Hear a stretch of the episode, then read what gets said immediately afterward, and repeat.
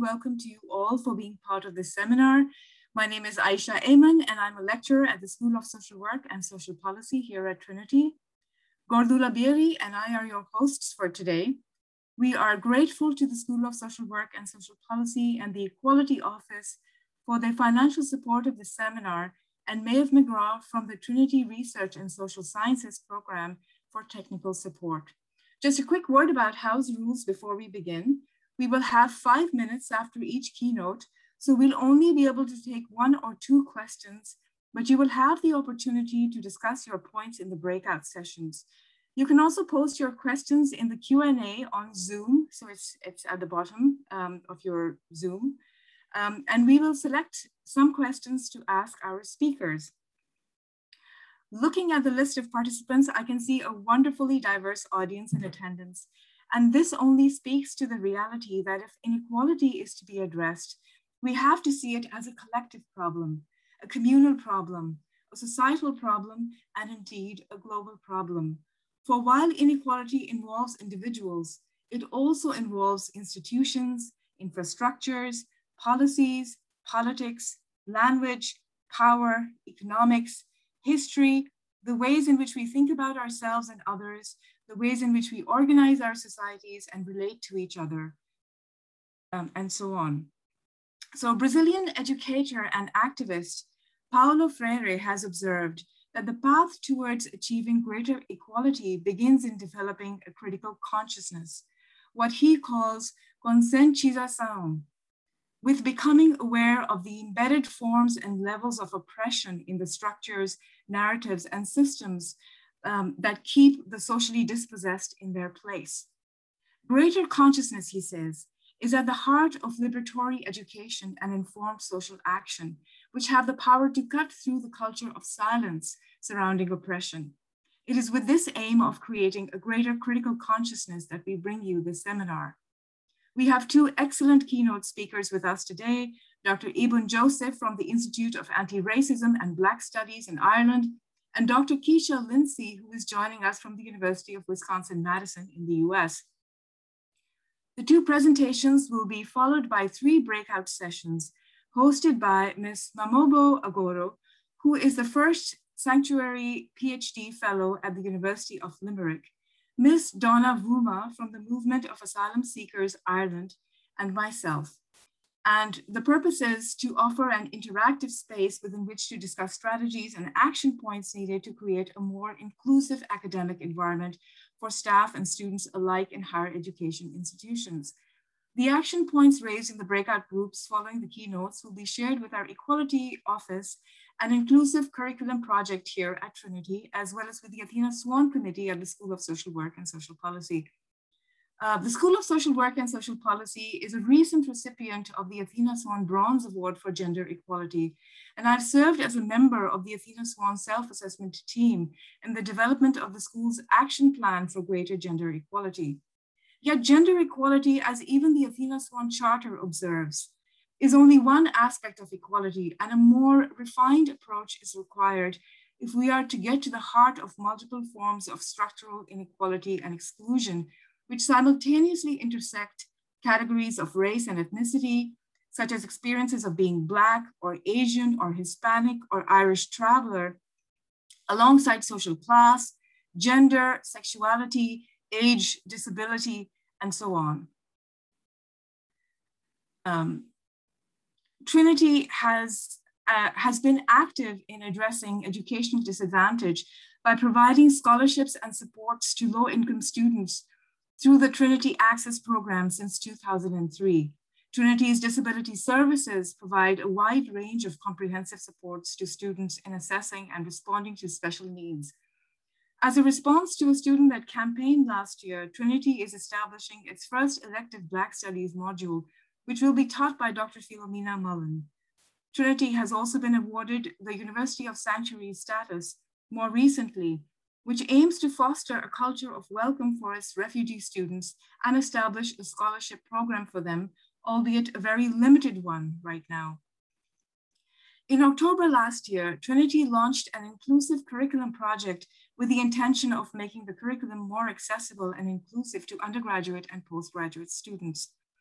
While the college is taking steps towards ensuring greater equality and inclusivity, there is an acknowledgement that there is still a long path to tread. While today's event can by no means do justice to the innumerable and multifaceted forms of inequalities that minority populations face in higher education, we hope that it will provide an opportunity and a forum for, continu for continued action-oriented conversations for making higher education an inclusive place from the inside out. Um, and we are delighted to have with us Dr. Clodagh Brook, um, Associate Vice Provost for the Equality, Diversity and Inclusion Unit at Trinity. Dr. Brook will give us more detailed insight about the college's initiatives for achieving equality, diversity, and inclusion of students and staff on campus. Dr. Brook is an associate professor of Italian. She was educated at Oxford University, where she received her DPhil, and at University College Dublin, where she received her BA and MA. She served as reader at the University of Birmingham, the Russell Group, before taking up her position at Trinity College in 2017. Alongside her current position as Associate Vice Provost for Equality, Diversity, and Inclusion, she is also the head of the Italian department. So over to you, Dr. Brook. Thank you so much. Um, and I'm, I'm really delighted to be here today. It's a great event and it's a real pleasure to come and and talk to you um, briefly today, really, and to introduce this event in the school. And I know the school is one that's embarking on embedding real change. Um, the School of Social Work and Social Policy recently won the Athena Swan um, Award for its commitment to gender. And in the application, the school actually put a firm and nuanced focus on the intersectionality of gender, which I personally like and, and, and I support. So, in the proud moment in, in which this school got the Athena Swan Award, it was the first award after five years with no school awards um, at all for Trinity. So, it was brilliant news for the school and for the college and, and, and for me as well. So, I'm, I'm particularly pleased to come to a school which has this new um, award in it. So I hope after the initial excitement of success, you're finding ways to make the actions come alive and be agents of positive change, because that's what this is all about the impact of those great intentions in the award um, to make change. So, when the Times Higher placed Trinity third in the world for gender equality last summer, um, it was looking at the extraordinarily quick rate of change here um, in just a few years, all the governance bodies of this university became gender balanced as they now are. 31% of chair professors are women. That's up from 17% in 2015. And that might not sound great because that is not gender balanced at 31%, but it's actually one of the best numbers in the world. And one might come back and ask why um, 31% is, is a fantastic number um, because that speaks volumes in itself. And of course, all of our three provost candidates are women, which suggests, I think, a great deal of confidence in, um, in, in leadership um, in women um, and women feeling themselves as leaders within the university. Um, I'm very interested in change. Um, I always have been in my career um, in terms especially of how how social change is is brought about. And i think the rate of change in gender in trinity is really interesting. And it shows to me a couple of things that are important. When the right pressures are applied on institutions. And by this i you know i say research funding linked to equality targets works. Um, so when the right pressures are applied to institutions um, by government we see change and when a structural approach to change is taken, real change with real positive impact on both men and women's lives can happen. So, those are two things. There are many ways in which change happens, but those are two things that I would identify as particularly important. Um, so this is all why I'm delighted today to see a discussion which takes in not just sexism, but also racism and questions of class. We can learn a great deal from the structural approach taken in the Athena Swan um, uh, Charter for tackling these and other areas, especially race, where Ireland and Trinity have not yet done enough. Now, that's not to say that we haven't done anything. Um, you've just heard of some of the things that have been done in Trinity, the Black Studies elective, um, the Inclusive Curriculum Project, which is really important, I think, because it is a project which aims to look at how we reflect um, and engage, I suppose, the experiences of all students um, across Trinity, and that includes students coming from, um, to take in the themes of today, coming from ethnic backgrounds which are are not um, uh, are not simply white Irish, um, and also which takes in uh, different socioeconomic classes. So that's a really important um, project, and I would I would urge you to um, to be engaged with that project as it rolls forward within within your school, and actually, if any of you listening outside as well, um, to to be aware of that project. I'd flag another project too, which I think is really critical, which is a two-year project which is being run by the Histories and Humanities um, School on Trinity's colonial legacies. This is absolutely fundamental um, because we go nowhere in the present and the future if we don't look also towards the past and to look at how our own um, racism is a systemic um, issue, is something which is, is, is linked to um, the past of this college and is something to which we need to um, throw our eyes um, to understand better and to, where necessary, make the changes. The University of Sanctuary is also an important move um, with its focus on refugees. And I'd add to this one, one final thing, which I think is, is, is critical right at the moment, the report and support tool. This is a tool for allowing everybody in the university to report um, incidents of sexism, of racism, of any kind of um, I suppose um, uh, behavior which which is is is is is not good within the university, which is is discriminatory within the university. This will be rolled out nationally and also in Trinity at the start of next semester, um, and it'll give us a much bigger picture of where there are problems. Um, and I think that's really important um, to change as well. Um, finally, I would say that um, we are setting up a race and ethnicity group in Trinity. Um, this is to look at structural change, um, and I think that's that's that's significant too. We can learn a lot from Athena Swan um, in terms of a project that looks at how staff are recruited, how they are mentored, how they are supported, how they progress, um, and if we don't do that, work on change will always be too slow. So, just to, to conclude, really, um, rolling back sexism and racism um, and classism in, in higher education um, is an arduous task. Um, and the last point I just wanted to make today is that it is a task which is falling too much on the shoulders of women and especially on our younger colleagues who have yet to for forge their careers. Um, with this school's interest in privilege and oppression, if there's one thing I would ask today, it is that the men present here seriously consider committing to taking forward changes and going back to ask their male colleagues to be active in the allyship and to step forward. It's absolutely terrific, I think, to see the wonderful, competent, inspiring people who are here today to lead the keynotes and the workshops.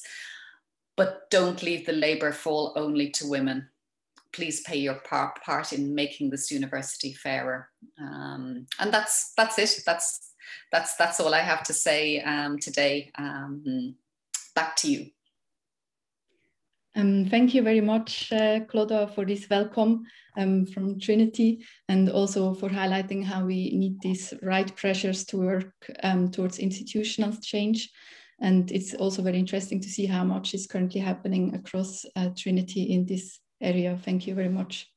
So I will go now over to introduce our first keynote speaker, um, Dr. Ebun Joseph. Um, Dr. Joseph is a race relations consultant, director of the Institute of Anti-Racism and Black Studies, and also chairperson of the African Scholars Association here in Ireland.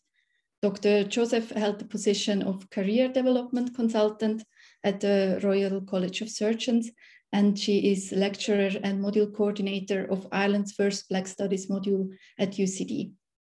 Ebun is an author, TV panelist, columnist, equality activist, and also convener of various webinars on anti-racism, and she regularly responds on contemporary issues of racism in Ireland. Her research focuses on labor markets and race relations, and her recent book is titled Racial Stratification in Ireland, a critical race theory of labor market inequality, which was published with Manchester University Press. And she has also co-authored the book Challenging Perceptions of Africa in Schools, Critical Approaches to Global Justice Education, um, which was published last year. I am absolutely delighted um, that she has agreed to speak at today's webinar. And without further ado, Ebun, um, the virtual floor is yours. Thank you. Perfect. Thank you so much, Cordula, and thanks, you know, to everyone who's put this program together um, for the invitation. And it, it's just great to see that we're actually having these conversations of not just looking at gender alone, but looking at how race and gender intersects. You know, so many colleges and universities, you know, have done so much work, you know, in talking about, you know, diversifying the student force and bringing in more students. But one area where we totally, completely always fall down is in diversifying the workforce, particularly when we look at certain groups, you know, um, and see which groups are missing, you know, when we when we come to the table. I'm going to share my slide. I have 20 minutes. I have uh, um, so much, but I'm just going to, I think what I'm going to try and do is to hopefully set up the conversations for us later um, so that when you start having those conversations, you know, just have some, some background information. But I'm going to try and look at um, overcoming sexism and racism in higher education through a, a racial stratification um, framework lens. You know, the question I'm asking is that what can we learn from racial stratification? because when we look at inequality, inequality is always about power, is always about the policies and the laws. You know, it's not about one mean, terrible person you know, most times when we look at inequality um, and the outcomes we have, most times we're like, oh, you know, it, it, we, we focus on the individual. I'm like, leave the individual. Yes, it, it takes the individual for us to, to see what we're seeing, but it is the system. We have a system of operation, a way we reproduce, and we pro reproduce that action over and over and over. And until we're able to address the system that reproduces, that brings us, that has brought us to where where we are today, no change really, really happens. So that's going to be my key theme to look at, you know, what we can learn from stratification, um, to look at um, the whole idea of intersectionality. And then i would run through a few ideas of things that you know we can put on the table. This is a little bit about me but Cordula did a fantastic job of introducing me so i'm going to not talk so much about this and go on. But if i start by this um this picture, you know, that from the day these innocent ones are born, their experiences and outcome will be different. Even before they have done anything, even before they have, you know, fit the stereotype or whatever it is, you know, their outcomes, their experiences are going to be different simply because of the color of their skin, because of their gender, because of the intersectionalities that they bring to those spaces. So, you know, we have some things that are already working even before we do that if I had enough time, less more than you know the time I had, if I had enough time to to go through this and ask the question, you know that if you look at the the chat, I've been trying to just you know simplify this whole idea of racial stratification so that when people hear it, you can get it, you can understand what people are grappling with in the labor market. Because let's not forget the higher education and um, HEIs are, uh, it is the labor market as well, just the labor market for academics, you know, and because we look at it, it's like we separate the HEIs from the labor market, but it is the labor market. And you know that whatever is happening in our, in our HEIs, you know, it is a, a it is a microcosm of our bigger society. So whatever is happening out there is actually happening in here. Now, what we don't know, which which which one is it? Um, you know, is it the chicken before the egg? You know, is it the H? You know, is our education system that reproduces what we have in the society, or is it the society that produces what we have in our education system? That one we will have to have a different debate to address. But when we look at this, you know, this graphic I have up here now, you know, I mean, like if I ask the question, you know, for for all of these people, for them to achieve, you know, to reach the top of that ladder and you know get this prize I have at the end of it, wh- whichever role that is up there, you know, um, from what from the way it looks, you know, if all their legs and everything is working well, we would say yes, you know, they would achieve it, they would all be able to get there. But what we don't see then is that, you know, they all do not start from the same place. What we don't then see is how this whole idea of stratification, you know, it's not just something that is in an outside world, but it's also within the academy as well. That even when we talk as women, even when we talk about gender, even when we talk about that whole issue, that that this gender space, we all don't have the same experiences in the labor market. So that even in the HEIs themselves, that we do not have the same experience. And so sometimes when I hear and then we talk about, you know, um, the outcomes of women, you know, and I, Clodagh, you know, shared some really fantastic statistics. I did not put myself in there because I'm like, she's not talking about me you know you're not talking about me. That statistics does not involve me or it does not include people who look like me you know? So in other words so whenever i hear such statistics what comes up for me is that oh we mean white Irish women, you know, we don't mean, you know, migrant women, we don't mean traveler women, we don't mean, you know, um, black women who look like me, you know, so that is where that is where we have the major challenge that we are not working together we are not singing on the same hymn. That you know from the same hymn that coalition that we all need to be able to tackle to be able to fight this big elephant that is in the room. In fact somebody said that the, that there's no elephant in the room that actually that the room is the elephant you know but that this the energy that we need to fight this major elephant that we, we are not able to do that because some people are being left behind. So if you look at this graphic you see so clearly that some people people don't start, we all don't start from the same place, you know. And so you can see some, you know, who have generational wealth, Irish networks, you know, and we know mobility in the academy is by sponsorship people who sponsor you. I mean I, I if i had the time to tell you some of the experiences i've had in ireland is is unbelievable. I am still how i am still within the academy i don't understand. I remember when i was doing my doctorate degree you know and and there was a conversation that came back to me later you know and the, the question was you know they were going to ask me to do um they were going to ask me to teach a um one of this, um, you know, to take one of the teaching um, assistant roles, you know, as a, a PhD student. And um, somebody in that meeting decided that Ebun didn't have the time. I'm like, how?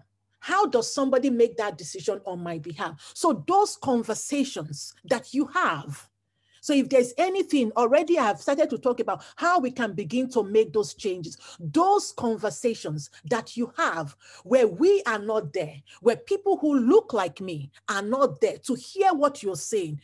Those conversations that you have in what in quote you call your safe space that marginalize and continues to marginalize and perpetuate the cycle of inequality, that is a key part of where this inequality that we see within our system continues to perpetuate.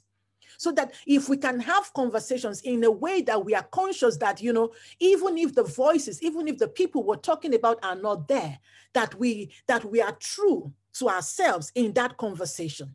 So when we look at these, you know, we can see, you know, from different nationalities, from different groups, you can see some with generational wealth, with networks, you know, some who went to private school. You can see that all of those things, they form a part of the ladder, you know, and, and in my work in racial stratification, I talk about those who are us, those who are like us, who are almost like us, those who are them, and those who are other. So obviously, those who are other are those who are dark skinned. The darker you are, you know, the you know, the more other you are. And on top of that ordering, you have everything from stratification, racism, bias in recruitment, uncited articles. You know, um, again, we know that women's articles get you know cited less. Then even black scholars' articles get cited even less you know? And so we see that whatever it is you know that you know that women are experiencing we see that you know that black women experience that in multiple folds. And so when we begin to mitigate when we begin to put um, processes in place to address it and we don't look at all of this stratification within our system those who are in the hole they they dig further and further and further down. I mean i could spend time telling you about the precarity you know of of you know of of of, um, of migrant women or, or black women you know and within the academy you know where we want to learn but yet you know they are still brought in only you know the mcdonaldization of of, of the skills and the competencies that they bring in you know um, where they are brought into guest lectures from which you cannot do anything you cannot um, you can't publish you can't have time to supervise um, to or to even do you know major to do any major research and without researching your career does not go anywhere. You know so you find the, the, the you know the system has a way of operating. It operates in such a way that it keeps these particular groups of people totally marginalized you know within the system. So it's really just holding that picture in your mind of the you know of the stratification order and how that you know impacts on where where we, we end up. Because if you start so further back down, where you end up in this whole system of stratification is inevitable. It is inevitable because of where you start. So it's not about where you end up. So when I talk about stratification, racial stratification, so that that combination, it's not about where you end up, it's about where you start. So when people are starting, you know, four steps ahead and some are starting four steps behind, for the person who is starting four steps behind, you have to walk one, two, three, three, four times as hard to achieve the same result as the person who is starting from down here or the person who is starting from up there. So the real debate about race really is not whether there are any differences between populations, but about the significance of such difference. How does, you know, when race intersects with gender, how significant is that? How does that significantly impact on your experiences in the HEIs? So when we look at just to see a few things about Ireland. So we see in Ireland that everyone is not treated the same, whether you're Eastern European, Western European, or African, it impacts on your labor market. And so you can see the statistics up there. Again, we always hear that, oh, it's not always about skin color, but our census statistics tells us that no, it is about skin color. You know, it is just the elephant in the room that we don't talk about, you know, because Black women and people, marginalized groups are expected to take it and not talk about it, you know. So, but we see here from our census statistics 2011 2016 our census statistics shows us you know um, you know that white europeans have a percentage in employment compared to black africans compared to black who are not african. When we look at it you know one of the things we constantly talk about you know is you know the ability to communicate in english or to you know, or, or, you know, or to, to communicate in English and all of that. But you can see that even the Black Africans in the census, 82% of them could speak well in English, yet it did not convert to management role, it did not convert to employment. And it's the same thing we are having in the HAI today, that there is no conversion. Check our system. And unfortunately, we don't have metrics. And that is it. We go to the UK. I just refuse to put UK metrics here because it's of no use for us using UK metrics. We don't have metrics. We do not collect metrics, you know, and that is the major, major reason, major problem, you know, and it helps us to hide behind and helps us to feel like if we're doing things and that things are okay, you know. When we look at again, key thing I'm saying here is that stratification exists in Ireland. So this is an employment program where I showed the work. Again, read my book um, on racial stratification, and you can see that there. And I explain how you know that stratification is that Western Europeans are, are, stratified above Eastern Europeans and who are stratified above Black Africans, even in the academy today. And we see that, you know, um, in the employment program again, it showed, and that is what we're having in the academy. I like you could, my whole emails can be a, can be a full research for somebody. The number of requests I get every day, sometimes I'm just afraid to open my email because every time I open my email, there is at least five new requests. Can you do this? Can you come and do this? Can you come and do this? In my emails all the time. Yet, you know, so we look at this employment program, what we see here is that, you know, the from the employment program, while the Black Africans in the employment program, while they had a high level of labor market participation, more than half of them, their participation was in unpaid work unpaid work. And that's what you find happening within the academy today. We are excited, you know, by this sexiness of, of trying to, you know, work with, you know, uh, you know, blackness and, and, you know, writing black and, you know, black studies and, and black history and black lives matter. We're excited by all of those things, yet we're not willing to invest in it you know, what we want to do is to get somebody from um, the asylum system to come in, to give an eye, give an eye in UCD, give an eye in Trinity College, give an eye in Galway, give an eye all over the place. And they are spread out all over the place and nothing, you know, to, so it's like, it's like black people have to then pay to educate the system yet others are paid to educate the system. That is a fundamental problem within the system. And until we begin to face it, look at it, and address it, we are not going anywhere. Nothing is going to change. So it's really looking at some of those changes where, you know, that that we move away from that colonial space, you know, where black labor is taken and, and used for free. We are still having it instant, you know, happening, you know, today within within our system. You know, so when I talk about black labor, you know, it, it is presented like a surplus, you know, but it, it is not a surplus in the real sense. But there are this unwanted and unwelcome group in the labor market. And within the HEIs, it is showing as well, you know, so so we want bits of you, but we don't want all of you. And, you know, so that, that whole experience is what, you know, we are faced with. So I'm not just going to so, so when we look at when gender intersects with race, from an employment program, I began to show the real impact of, uh, of gender and, and race intersection. So we see here from this chart, you can see that the Spanish males, you know, while 91% of them were able to progress into employment. So this was from a study with uh, the, the, the number of people I analyzed was 625, while they were, the males were 91% were able to progress into paid employment. You could see that only 83% of them had third level education compared to Spanish females at 96%. Yet, the females, 71% of them only progressed to paid employment compared to 91% of the men. So you can begin to see immediately that in the labor market in Ireland, gender begins to play. But when gender and race intersects, this um, for this windfall that patriarchy does for men, it actually does not do the same thing across all groups. So you can see here that the Spanish females, while the Spanish males did better than Spanish females, you can see that Spanish females did better than Polish men. So, so gender did not um, favor the Polish men because their race um, impacted on their outcome in the labor market. The same way you can see the Polish women did better than the Nigerian men. So gender does not um, provide this, this patriarchy, as we look at, does not provide this um, seat for everyone across the board. So that when it intersects, when race and gender intersects, our race becomes the, the determinant of your experiences and your outcome in, in the labor market. So just really key thing. So this intersectionality really is not, so when we talk about intersectionality. While many of us are interested about it, it's not about adding more and more, you know, um, um, identities. Intersectionality is not about identities, but it's about how these different um, aspects of ourselves interact together to impact on our outcomes so so not just you know saying oh because i have this and i have that and like where do we stop you know so so looking at that and we see that in ireland in the whole of ireland we have only one and I think it is a massive shame for us as a nation.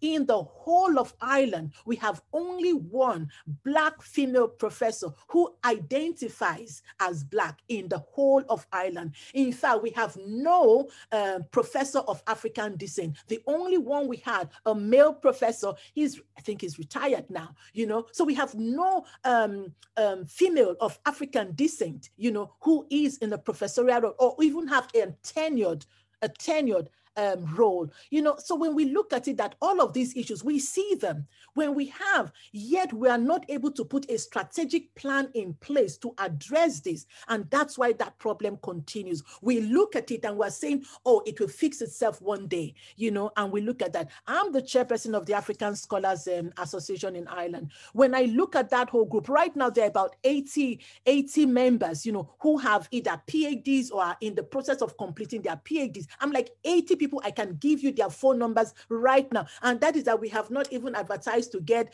as so many of them who are in other places. Yet, how many of these people are actually in tenured roles? How many of these people are in full roles? You know, so we begin to see all of those things. So for me, that is what gets my back up because I look at it, it's not just something people are telling me, it's a reality we live. One of our members, she's a doctor and she has a PhD, and she's not been able to navigate into the HEI. She has applied and applied and applied and applied. She's so tired of applying. She actually went and did a, a level five. She's working as a care assistant, a level five um, program, five academic levels lower than where she is because she's not able to navigate into our system. Our systems are blocked. And so that's why, so we look at, you know, so some of the things then we then begin to have when we begin to bring in new people when we bring in one. So how do we mitigate against you know this you know being the first or only one syndrome? So those are some of the things that we, we are going to become to begin to be faced with as we all then begin to actually make take actions to bring changes. How do we mitigate that? You know being the first or being the only one. How do we look at you know these intersectional failures from yesterday you know where we try to do intersectionality but how we fail the system you know looking at all of those things, the power context, you know, remember it's always about power, you know, who has the right to even produce knowledge, who has the right to be seen. So those are some of the things. And so when we look at, you know, feminism at the end of the day, you know, what do we really need is that, you know, anti-racist um, anti-racist activism and anti-discrimination laws should highlight the multiple avenues through which racial and gender oppressions are experienced. So those are key things that we want to begin to look at, you know. So when we think about the consequences of constantly being the minority at work, you know, think about it. I want us to begin to think about those things. What are those consequences? Who are the gatekeepers in Ireland? You know, we don't like to talk about it, but you see, I just, I've told everybody I'm not in the humor to be nice to anyone again because it has not helped my community. You know, it has not helped the progress of my community. It has not helped the progress of people who look like me. Who are the gatekeepers? Because until we are able to know, you know, until you are able to identify yourself to say, I am one of the gatekeepers. I was in that conversation where I was a gatekeeper and I kept this person out, or I kept these people out. I am one of those who um, screen out people's CVs. Don't forget, it's not the it's not the building when we talk about, you know, discrimination, it's not the building, it's you and I, it's what you and I do, you know, it's how we respond. So when we look at the gatekeepers, who are they in Ireland? Business in the community has shown that women and those from Black and minority ethnic groups and they report that line managers are often barriers to promotion you know, and that the path, you know, to the top is strewn with racial stereotypes, poor management, and a fixed view about what it means to be a good academic. So we have those views, you know, and, and those are the things that impact it. And until we begin to actually name it, and in our meetings, begin to ask ourselves, who are the gatekeepers in our organization? How are we gatekeeping? What are the principles? What are the methods we're using to gatekeep? Nothing is going to change. So it's that elephant in the room that we refuse to name, but the impact, you know, is being felt and people are living to that impact. So this is just from some, some work from my book, you know, that shows that why it is really important for us to address all of this because the experiences that people have in the labor market in their in their process of trying to navigate into the um, HEIs what happens is that we people's identities become reconstructed. I don't have the time to go too much into that, but just to be aware that identities become reconstructed. I could show you, you know, because I knew it was going to be recorded, so I did not bring the videos, the, the pictures. I wanted to show you, you know, pictures of so many people who are managers now. They are actually managers in places like PayPal, you know, in Google. They all have PhDs, but they've had to migrate, just like so many of us, you know. Sorry, Ebun uh, would you be able to wrap up in a minute? Okay, I'll, I'll try and wrap up now. You know, so we've been we've had to migrate out of the labor market, you know, to be able to um out of the HEIs to be able to navigate the labor market. So just to be aware of that. I think there's just one slide I want to show. Um, you know, just one slide. You know, uh, okay, so that this is just really about stratification. You know, that so racial stratification is not about where you end up, but where you start. And the thing is that if you start so far down, where you end up actually becomes inevitable. And that we work, we operate in a system that is rigged against some groups to facilitate others. And we must become aware of, you know, all of those steps, all of those processes, you know, that are rigged against us. And that, you know, it is important for us to see that you can change your economic positioning on that ladder you know so by becoming a professor a lecturer and you can change your economic position but you cannot change your racial positioning on that ladder and it is that racial positioning that impacts on recruitment, on promotion, in how we create um, a, a, welcoming environment, an environment where everyone um, can grow within the system. You know, um, so thank you. Thank you so much. Um, I really appreciated that um, insight. And as, as, you said, that racial stratification is not about where you end up, but where you start. So in, in a sense that um, inequality is something that's cumulative um, over the life course.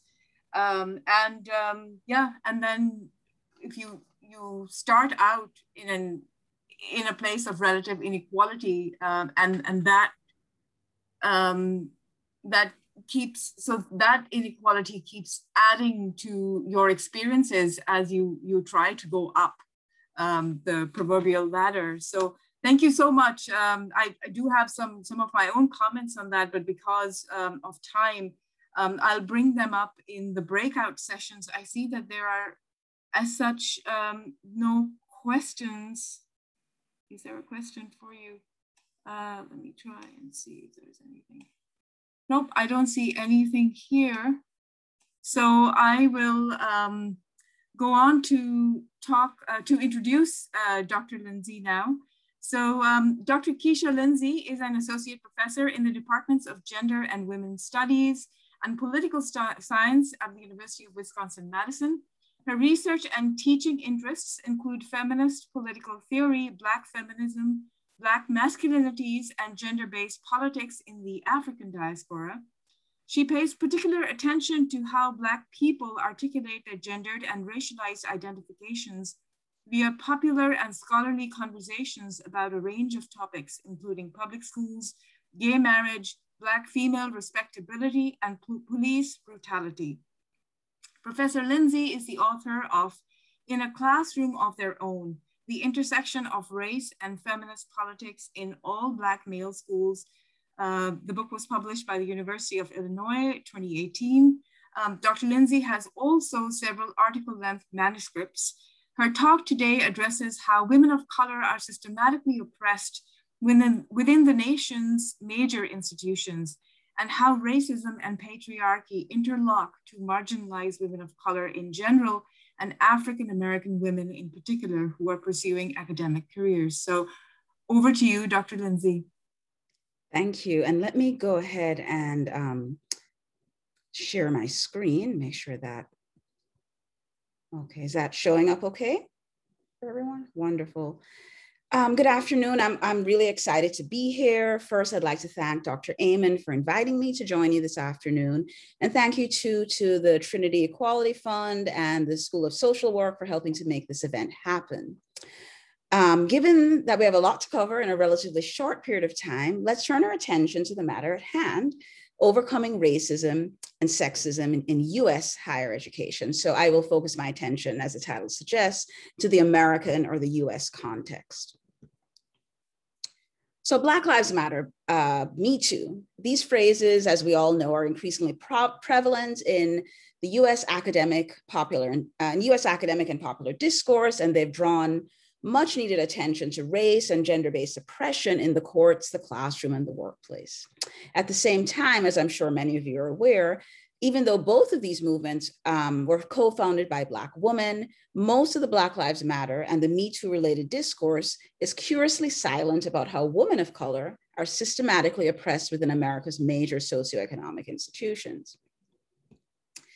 As the following quotations from Me Too founder Tarana Burke and intersectional scholar Kimberlé Crenshaw make clear, this silence or silencing of, of the voices of women of color um, has not gone unnoticed. So Burke uh, declares, uh, quote, the number one thing I hear from folks is that the Me Too movement has forgotten us, i.e. Black, Hispanic, and Native American women. Crenshaw strikes a similar note when she asserts, quote, Although Black women are routinely killed, raped, and beaten by the police, their experiences are rarely foregrounded in popular understandings of police brutality. So my talk today aims to help bridge the silence or the silencing of women of color by, by, highlighting how racism and patriarchy interlock to marginalize women of color who are pursuing academic careers in the US. To this end, my intersectionally informed analysis will highlight how certain discursive and material realities limit the ability of women of color to succeed in the US Academy.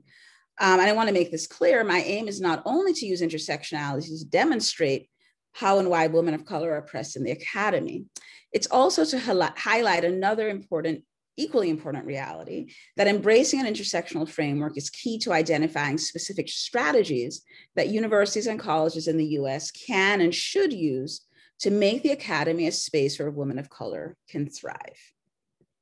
So let's begin by getting a better sense of um, women of color's representation or lack thereof, I would say, in higher education in the US. And I'm just gonna walk us through some some basic um, statistical information.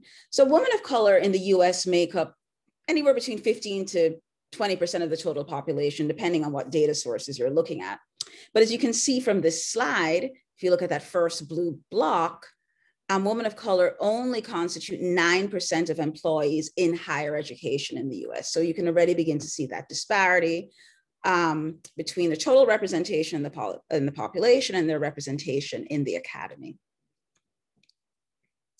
The same pattern holds true for two specific groups of minority women, Hispanics and Blacks, in higher education administration. Um, while these, these groups of women are reasonably well represented in fiscal affairs, for instance, and you can see that, um, let's see, fiscal affairs, if you look down uh, one, two, three, the fifth column, fifth uh, aqua uh, colored Oh, I'm sorry. I meant to go say black. Or, if you look at the last column, my apologies. Um, the orange um, bar there that indicates 17% representation in um, in fiscal affairs, which is a, a, a, representative representation, but that's unusual. If you look at all of the other categories for Black or Hispanic women, they are not represented. Um, their, their representation in these arenas of um, administration are do not reflect their actual populate uh, representation, the total population. So that just gives you a sense of what I mean when I say that women of color are underrepresented in the academy. Um, you know, this is in the realm of administration. If we jump ahead, we'll see that unfortunately, the same pattern is at work for women of color in the actual classroom. So again, while they make up approximately 15 to 20% of the total US population, as you can see here, their representation at all academic ranks falls far below this mark. So um, in the US, the academic hierarchy um, generally runs from, you know, if, if we start here, professor would be the top of the heap, associate professors who are tenured, assistant professors, and then instructors. And you can see that in all of these cases, um, women of color. And here the, the specific groups that are focused on are Asian women, Black women, and Latinas. In none of these instances, in none of these ranks, do their numbers reflect their actual representation in the total population. Last, but certainly not least, women of color in the US Academy are underpaid relative to their colleagues, including men of color, white women, and white men. So you can see women of color um, in, in higher ed in the US earn 67 cents for every dollar that white men earn. Um, and then you can see how that plays out relative to other groups underrepresented groups in the US Academy, but women of color are at the bottom of this hierarchy. Okay. Great, so, so as I made clear in my intro, my aim is not only to describe the depth and breadth of, of, of uh, women of color's underrepresentation and disempowerment in the US Academy, it's also to provide an intersectionally informed analysis of why this is so. So to this end, let me emphasize a few key points. First, when I'm speaking about intersectionality, I'm referring to the analytical framework pioneered by Black feminists to demonstrate how racial, gendered, and other kinds of disadvantage are mutually constructing or gain meaning from each other. Second, I'm going to focus my intersectional analysis today on African American women for three reasons. One, we're operating on, under very uh, tight time constraints.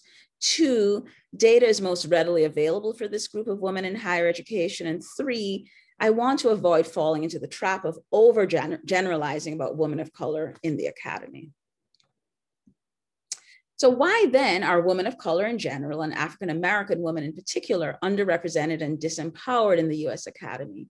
The answer is twofold. It's rooted in structural and attitudinal barriers. We'll start by talking about some of the structural barriers. So women, African-American women who finish graduate school and enter the professorate encounter, in my opinion, four types of structural challenges. The first has to do with teaching loads. Research shows that African-American women faculty often have heavier teaching loads than um, white woman faculty and men faculty or male faculty. The second is teaching evaluations. Student evaluations of African American women faculty are often less favorable than the evaluations that are conducted of white women and men of color. Um, I'm not sure what things are like in the Irish context, but in the US context, depending on the kind of institution uh, where you're working, teaching evaluations can have very powerful, um, have, have a power, can have a very powerful impact on your um, ability to get your contract renewed, to continue on the tenure track, et cetera. Third structural barrier is um, service work. Department chairs often expect African American women faculty, for instance, to serve on a multitude of gender related and race related committees. And the previous keynote mentioned that's also the case in Ireland. Um, so we've got teaching loads, teaching evaluations, service work.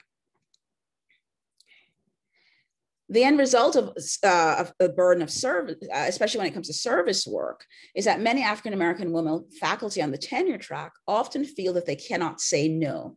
Consider, for example, this anonymous instructor's explanation that, and I'll just read this quote out when you're new, you don't know how to say no. At least I didn't, because I was the minority rep. I was on every search committee imaginable.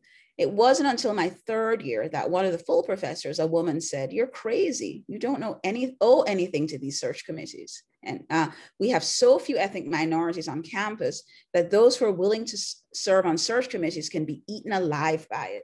End quote. Right. So that's just a sort of firsthand um, uh, testimony about what the, the burden of service work does. Um, the fourth and, and final structural barrier I wanted to emphasize is mentorship. African American women on the tenure track are often denied adequate, adequate mentorship opportunities. For example, they're less likely to have formal, informal interactions with senior faculty, such as spontaneous conversations in the hallway or invitations to lunch, than their white peers. African American women faculty are also less likely than white faculty to establish formal mentorship relationships with a senior faculty member. It's important to emphasize here that this lack of mentorship is an intersectional phenomenon.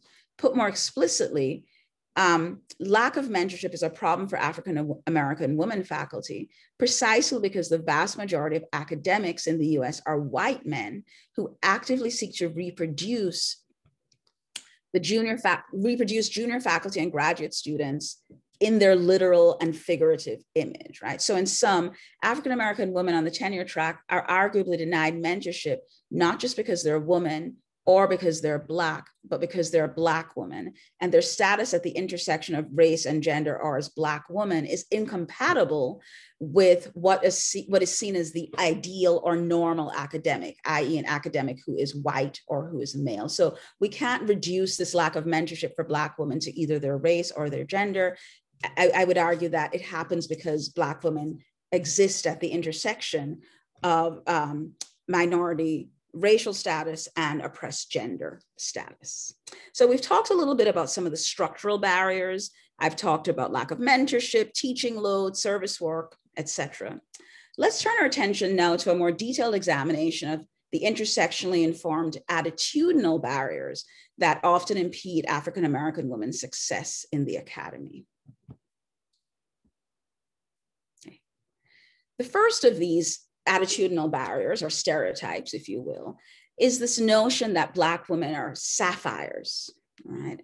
Um, that they're angry sapphires. And the stereo, the presumption here, the stereotypical presumption here is that African American women are incapable of academic life, not only because they're a woman and supposedly irrational, but also because they're African American women whose supposed racial inferiority is manifest in aggressive, angry, animalistic, and otherwise inappropriate behavior for the academy. And I have here a definition of the sapphire, the brash, independent, hostile Black woman who rarely shows vulnerability or um, empathy. And I have here just some images drawn from uh, past and present popular media. This exact stereotype is at work in STEM or in science, technology, um, engineering, and medical fields, where many African American women faculty report that they're more likely than other minority groups to be stereotyped as overly aggressive, um, less committed, and ultimately less capable of doing um, academic work.